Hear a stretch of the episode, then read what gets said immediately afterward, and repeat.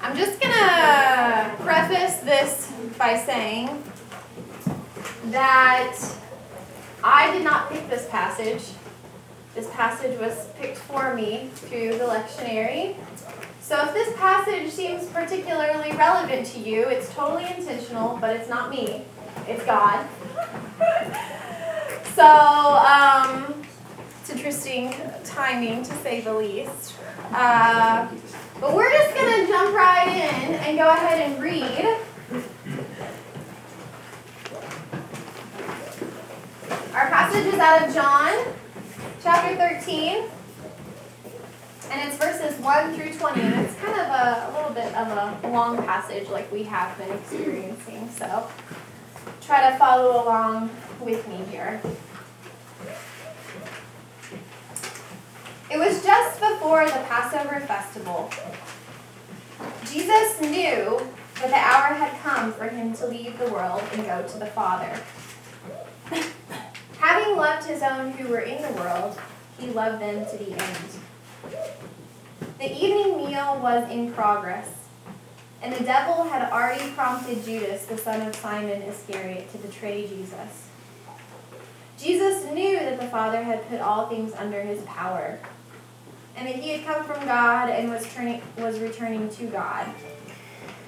So he got up from the meal, took off his outer clothing, and wrapped a towel around his waist. After that, he poured water into a basin and began to wash his disciples' feet, drying them with a towel that was wrapped around him. He came to Simon Peter, who said to him, Lord, are you going to wash my feet? Jesus replied, You do not realize what I am doing, but later you will understand. No, Peter said. You shall never wash my feet. Jesus answered, Unless I wash you, you have no part with me. Then, Lord, Simon Peter replied, Not just my feet, but my hands and my head as well. Jesus answered, Those who have had a bath need only to wash their feet. Their whole body is clean, and you are clean though not every one of you. For he knew who was going to betray him, and that is why he said, Not every one was clean. When he had finished washing their feet, he put on his clothes and returned to his place. Do you understand what I have done for you? He asked them. You call me teacher and Lord, and rightly so, for that is what I am. Now that I, your teacher and Lord, have washed your feet, you should also wash one another's feet. I have set you an example that you should do as I have done for you. Very truly I tell you, no servant is greater than his master, nor is a messenger greater than the one who sent him. Now that you know these things, you will be blessed if you do them. I am not referring to all of you. I know those I have chosen. But this is to fulfill this passage of Scripture. He who shared my bread has turned against me. I am telling you now before it happens, so that when it does happen, you will believe that I am who I am. Very truly I tell you, whoever accepts anyone I send accepts me, and whoever accepts me accepts the one who sent me. The word of the Lord. Thanks be God.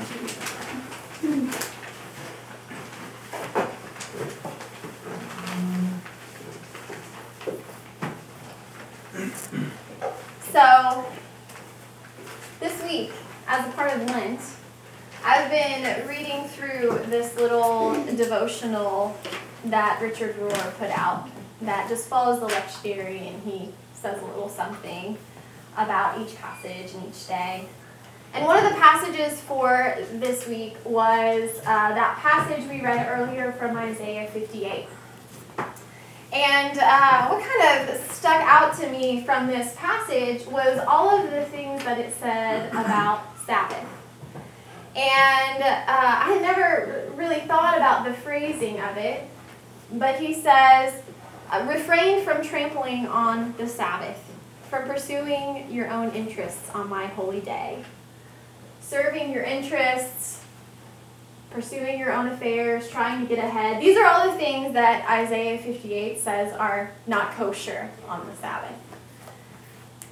Our family takes Sabbath on Saturdays. And so yesterday, in a moment of peace, which you know usually happens only on Saturday, uh, I like, and at a time that I'm actually in my house for a period of time, not doing anything, I naturally start making a list of the things that need fixed or completed in our house. And then I remembered this Isaiah 58 passage and thought, hmm, I'll bet starting any of these projects would be considered pursuing my own interests. Uh, see, the problem that we uh, see in this story about Jesus washing his disciples' feet is the exact same problem that we find in our lives. We take a passage like this and we try to um, like repeat it. And uh, several years ago, Caleb preached on this passage, and it's totally just my problem. But I have like post traumatic stress disorder from people preaching on this passage. and it's like from my youth group days or something where so many times this passage was built up into this grand like foot washing moment. And so when when Caleb preached on this passage, I don't know if you remember this, I was like, um, so you're not gonna wash people's feet, right? because I'm really uncomfortable with that. Um, yeah.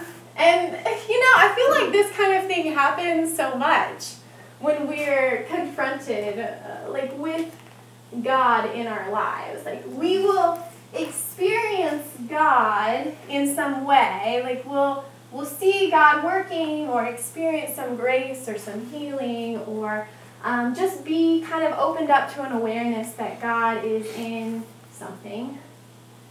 And then immediately after that, when we start to think about what it was, how it was, we start to kind of craft these uh, structures in our head and uh, try to write down, maybe, uh, like how this is working. And then what we end up with is things like religious ceremonies and uh, spiritual jargon and, and lists of rules, right?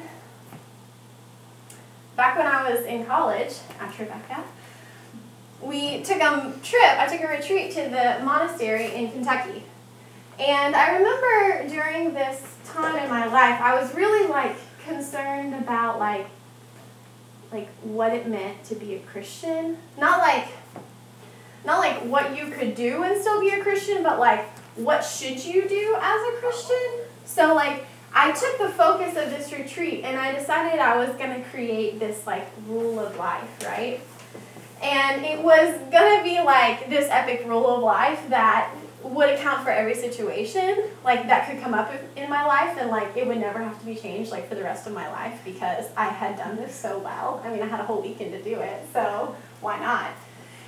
And as I uh, as I was at the monastery that weekend, it was like the main experience that I felt, or the main thing that I felt during that time, was just like disappointment. Uh, and it was like I just like kept coming up with scenarios in my mind that would totally screw up my rule of life. Like, what if this happens? Well, then that rule won't work. Well, what if this happens? Well, then that rule won't work. And like me being like such a strategic thinker, I'm like thinking through all these things. I'm like, man, there's just no rule. There is no rule that will work for everything. And so, you know, I wanted it to be flexible enough to cover everything, but I, I also wanted it to be rigid enough to be like good. You know what I mean? Like, like pleasing to God, like good enough for God. What Jesus does over and over again, not just in this book, uh, not just in John's gospel, but in the others, is that he breaks all the rules that were made in his name in order to embody them. And so he walks through a field and he grinds wheat in his hand. Like, it might not have been wheat. We'll just say it was wheat. Uh, in his hand on the Sabbath. And I would venture to bet that the religious leaders thought that is pursuing your own interests on the Sabbath, at the very least, because he ate it and gave it to his disciples to eat. Uh, no, you can't do that. This uh, type of ignoring the scorecard is exactly what gets Jesus in trouble. But I am convinced that if you look at the breadth and the width and the scope of the Bible, it seems to me that the very act of throwing out the scorecard is what God has been up to all along. It's what he does over and over again. You can start in Genesis 1 and you can go all the way to where we find ourselves today, sitting down at the table for dinner with Jesus, not knowing what is about to happen. Now, want to read scripture like a scorecard, there is all kinds of ways you can do that. Um, we, we love our scorecards. In fact, our scorecards are actually score score keeping score is kind of the way the world works. I mean, you it's the norm, right? Keeping score. Let them pay for their crimes. Justice was done. I deserve that. I'm due it. I know I'm worth it. I was in line first. Why are they crossing the street there? There isn't a crosswalk. That just isn't right. Whose fault is it? I just don't have the time. I just don't have the money. I mean, done the dishes every day this week. Whose turn is it? Maybe a little bit more closer to home. Tax cuts for the wealthy? That doesn't seem fair. We need justice, social justice. I always thought it's funny that we use the word justice there.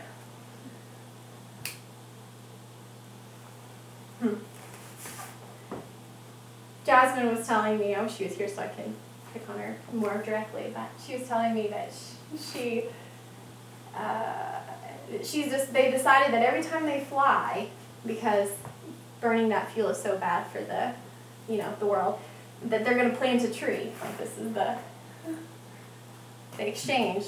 You know, maybe if I do this, this will kind of make up for some of this. Not a bad idea,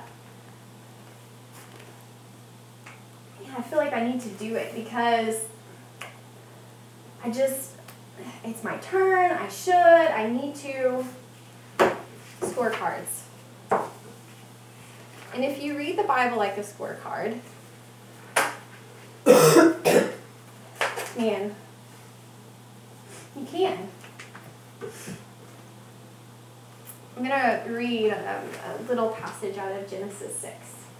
This is uh, part, this is the introduction to the story of Noah and the Great Flood. the Lord saw how great the wickedness of the human race had become on earth, and that every inclination of the thoughts of the human heart was only evil all the time. The Lord regretted that he had made human beings on the earth, and his heart was deeply troubled. So the Lord said, I will wipe from the face of the earth the human race I have created and with them the animals, the birds, and the creatures that move along the ground. For I regret that I have made them. See, I believe that the Bible has been taught sometimes in ways that are inconsistent with the character of God as revealed throughout. the whole Bible. And there are at least two ways to read this, probably many, many more. Uh, but um, some of you know that we visited with my family the Ark Encounter in Kentucky back at Thanksgiving. And for those who created the Ark Encounter, which, if you don't know what it is, it's a full size live replica of Noah's Ark. Um, they're, the, the way that they're reading this passage about Noah's Ark is literally. So, so the, the 40 cubits are measured because we're going to build this ark and show people that this is real, literally. And there's all these plans about what was done with the waste and how water was in and and and and this is the part of this story that matters. This was real. But when you look at the scope of, of Scripture, and when you even look at what scholars know about the way that the voices in Scripture are recorded, and the way the development of faith in Scripture, it feels to me like this passage opens up much more than some literal cubit by cubit measurement of what the architecture would have been like. It opens up in such a way that makes it seem relevant now.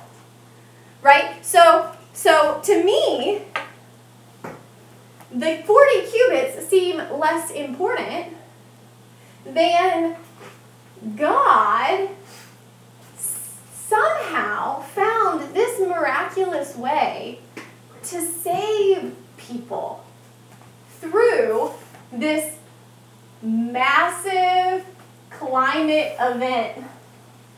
Are you with me? What's more important to me, what seems more relevant to me, is that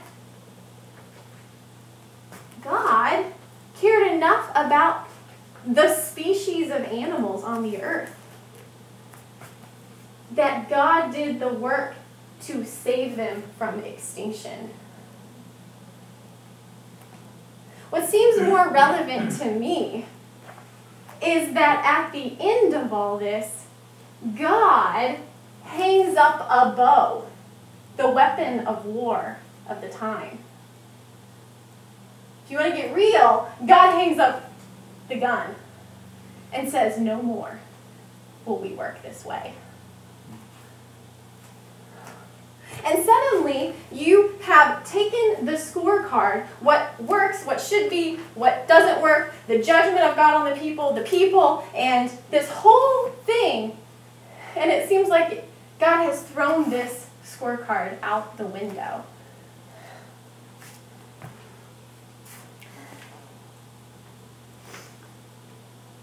And we have been invited to view things and, and life differently and invited into this life of God that is not so much like a scorecard and more like a whirlpool.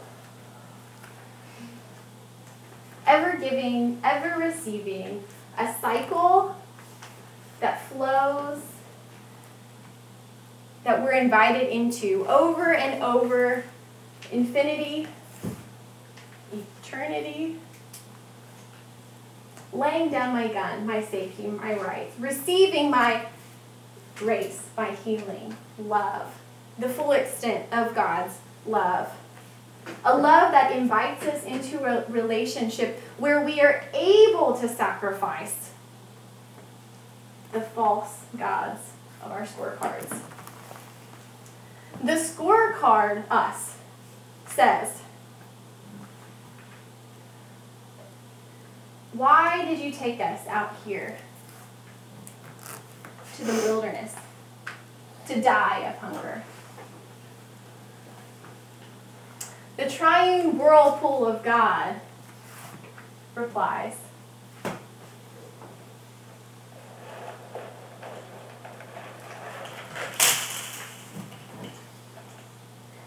Provision unbounded.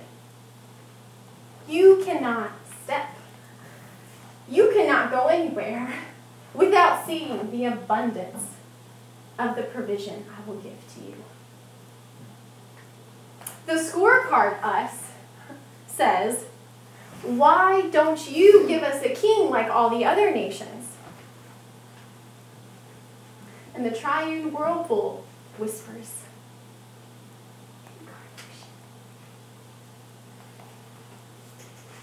The scorecard us says, Why was that perfume not sold and the money given to the poor? You know what I hate about this text? That Judas was there. The ultimate scorekeeper. The one who who who looked at Jesus, weighed him against 30 pieces of silver, and found Jesus wanting. It makes me angry to think that Jesus washed Judas's feet. that Jesus invited him into the same relationship as others. And that Judas essentially responded by spitting in his face. But you know what? That also is kind of the key. That this is what God is up to in the world. In the face of this ultimate scorekeeper, Judas, Jesus still doesn't seem to have a scorecard. Jesus still doesn't have a, score, a scorecard. It's all about receiving grace, giving grace, stepping into the whirlpool of grace, inviting the disciples to see the world in a completely different way. It's about throwing out the scorecard and being able to receive what Jesus is doing for us or wants to do for us. It's the, incar- the incarnation is what Jesus has been trying, that what God has been trying to communicate all along. Too many, too many of us are confused, like Peter was, right? No, don't wash my feet. Too many of us are unwilling to receive because we're still holding on to our scorecard. They do that for me, then I'll have to do that for them if God does that for me. No, no, I can't. I'm going to try to take care of myself. And then when Peter finds out, when Jesus responds, and Peter finds out that, oh no, Jesus, uh, Jesus has to do this, or I can't be in a relationship with Jesus. When, when that is revealed, then Peter goes in the opposite direction, right? He makes it all about the practice the religious jargon, the ceremony. It's about the water. Okay, well, if I need water, wash my head and my hands too. I want all of it.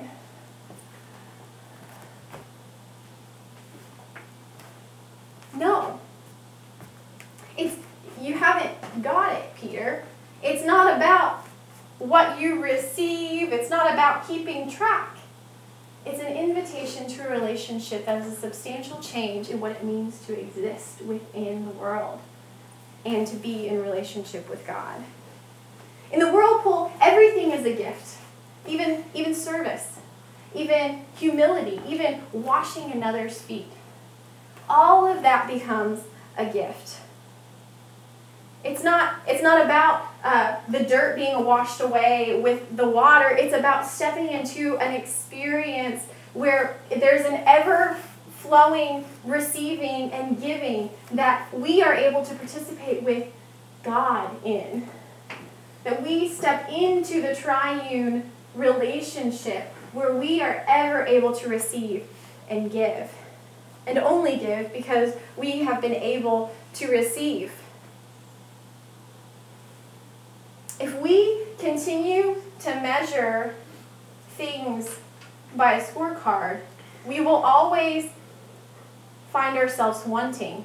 Not because we didn't do enough or it wasn't stacked enough in our favor, but because God isn't measuring by the scorecard at all. We will fail because we have failed to see the way of life that God is inviting us into. Will miss the symbol of what Jesus is doing here in washing his disciples' feet. Jesus takes off his outer robe and lays it down, just like he lays down his life. Jesus takes the towel and wipes the disciples' feet. Exactly like Mary, the quicker disciple, wiped Jesus' feet with her hair just before this passage. Jesus is showing them what it's like to step into this relationship with God. It's not about the thing, it's about the relationship, it's about an altered way of being. To receive something and then to offer it, to step into the whirlpool of love and throw out the scorecard.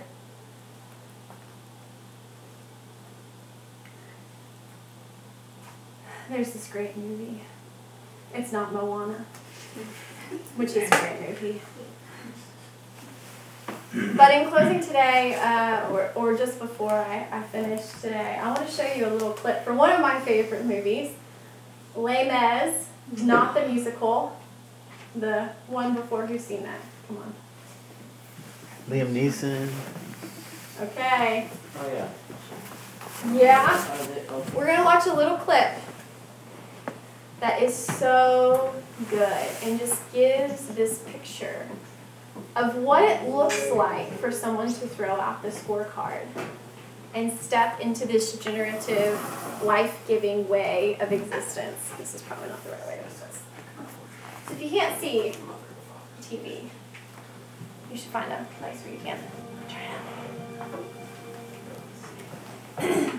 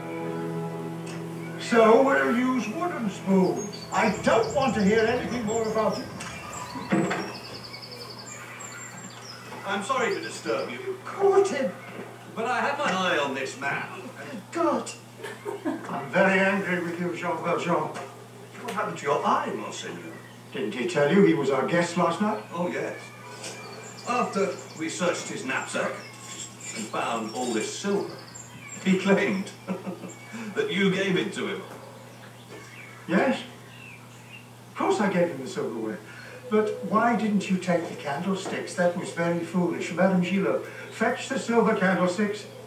They're worth at least 2,000 francs. Why did you leave them? Hurry. Monsieur Valjean has to get going. He's lost a lot of time.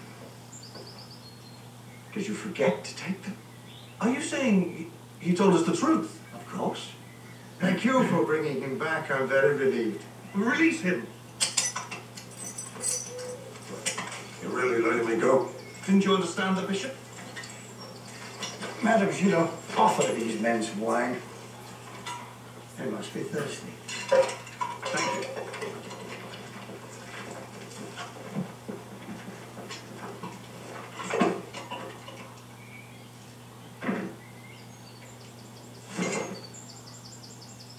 And don't forget.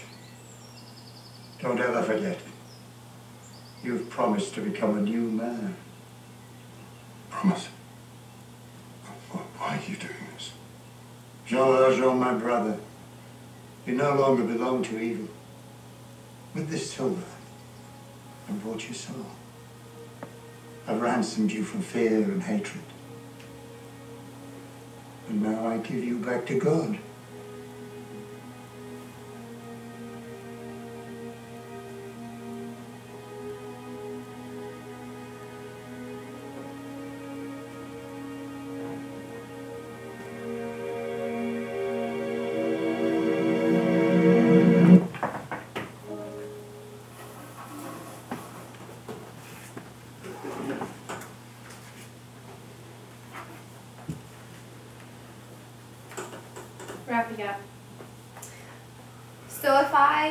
Lord and teacher, have washed your feet, you ought to wash one another's feet.